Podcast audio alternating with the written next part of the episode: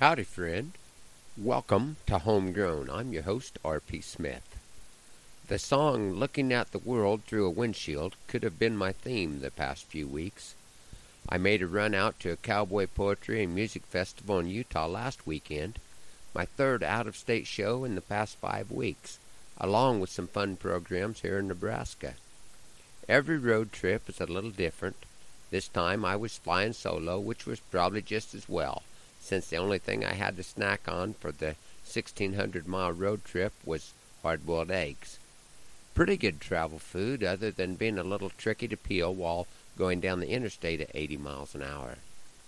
I reported for my real job Monday morning, driving the cattle home from a pivot of bean stubble in the wind that rivaled anything I saw coming through Wyoming. When we got home, we pulled the calves off the cows. Tuesday, we ran the cows through the chute to pour them and replace any missing ear tags and take inventory.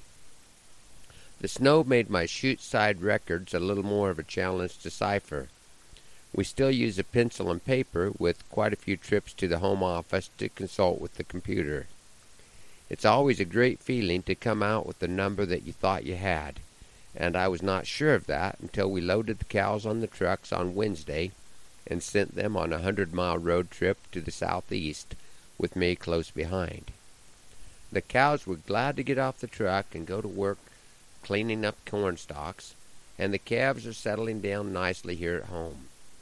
That was a lot to deal with in three days, and I appreciated the chance to look at the world through my horse's ears as we caught up on doctoring some sore eyes on Thursday.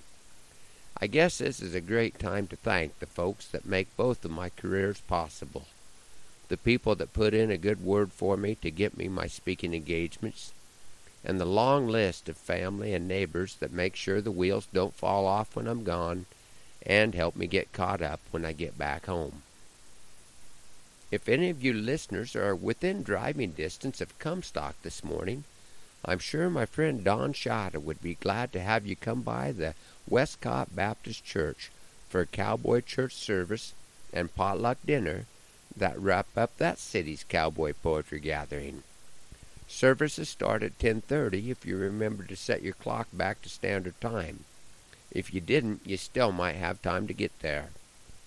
I'd like to dedicate this week's poem to Don and my many other friends who have served our country in the armed forces. Thanks for all that you've done. There was just a bit of a hitch in his git as he presented the colors that day. His Uncle Sam would have rationed the spam had his uniform fit him that way. Proudly he did stand as the high school band played Those Caissons Go Rolling Along. His lips moved in time as he whispered the rhyme. He still loves the words to that song. We gathered there to say thanks to the men in the ranks who had served not so many years back, crowded in the gym to show thanks to them who had tried to keep the world on track.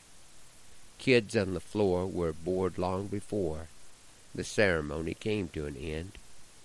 A squirm and a wiggle, suppressing a giggle, reaching over to tickle a friend. The contrast was stark like velvet and bark, of those blended there for a while.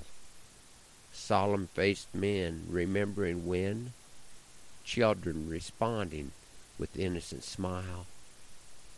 Given the chance, with no backwards glance, warriors would take up their arms once more. But they understand the truth of sacrifice and youth, and who next will go off to war.